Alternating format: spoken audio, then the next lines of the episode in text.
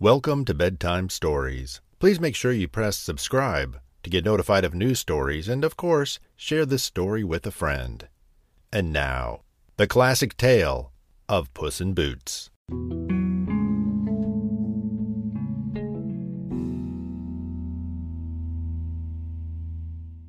There once was an old miller who had three sons. When the miller died, he left the mill to his oldest son. The middle son was given the donkeys. The youngest son, Matthew, was a kind man, who had always put his father and his brothers before himself, was left nothing but his father's cat. What will become of me? said Matthew with a sigh, looking at his cat. Buy me a fine pair of boots, and I will help you make your fortune, for your father thought you deserved it, replied the cat. A talking cat. Matthew could not believe his ears.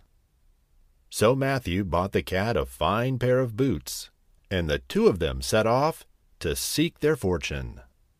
After a while, they came to a grand palace. Wouldn't it be wonderful to live so grandly? said Matthew. Later, while Matthew was sleeping, the cat went hunting and caught a rabbit. He put it in a sack and took it to the palace.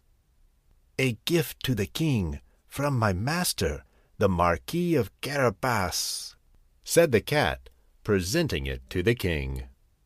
The cat went back to Matthew and told him what he had done. Now the king will want to know who the Marquis of Carabas is, laughed the cat. A clever cat. Matthew could not believe his ears. Every day for a week, the cat delivered a gift to the king, each time saying it was from the Marquis of Carabas. After a while, the king became very curious and decided he'd like his daughter to meet this mysterious nobleman, whoever he might be. When the cat heard the king and his daughter were on their way, he wasted no time. You must take your clothes off and stand in the river, the cat told his master. A puzzled Matthew did as he was told, and the cat hid his master's tattered old clothes behind a rock. When the cat heard the king's carriage approaching, he jumped onto the road and begged for help. Your gracious majesty, said the cat, my master was robbed of all his clothes while he was bathing in the river. The king gave Matthew a suit of fine clothes to wear. Please join us in the carriage, said the king. So the cat opened the door and Matthew climbed in. He looked very handsome in his new suit, and the king's daughter fell in love with him at once. The cat ran on, cutting through the surrounding countryside. Every time he met people working in the fields, he told them, If the king stops and asks who owns this land, you must tell him it belongs to the Marquis of Carabas. Beyond the fields, the cat reached a grand castle.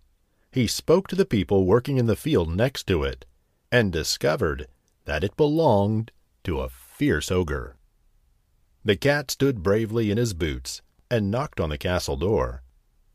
Who dares to disturb me? roared a voice from inside the castle. I have heard that you are a very clever ogre, said the cat. I have come to see what tricks you can do. The ogre opened the door and immediately changed himself into a great snarling lion. The cat felt scared, but he didn't show it. That is quite a clever trick, said the cat. But the lion is a very large creature. I think it would be a much better trick to change into something very small, like a mouse. The ogre liked to show off his tricks. He changed at once into a little mouse. The cat pounced on the mouse and ate him up. Then the cat went into the castle and told all the servants that their new master was the Marquis of Carabas. They were glad to be rid of the fierce ogre, so they did not complain.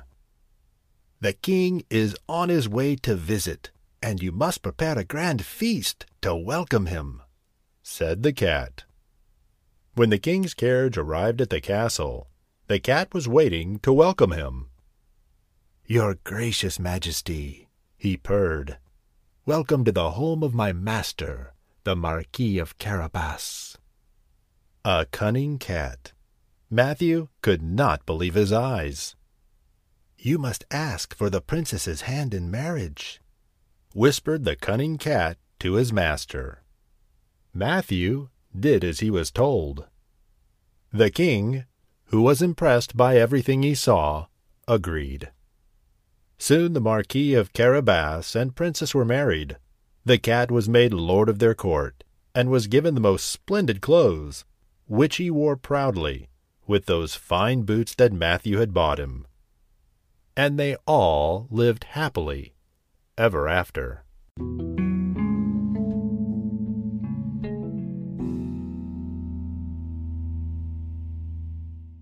Thank you for listening to Bedtime Stories. Please make sure you subscribe to follow us for new stories and leave a rating. If you enjoyed today's story, forward it to a friend. If you have a suggestion for a new story, send us an email magicmonorail at gmail.com. Until next time, good night.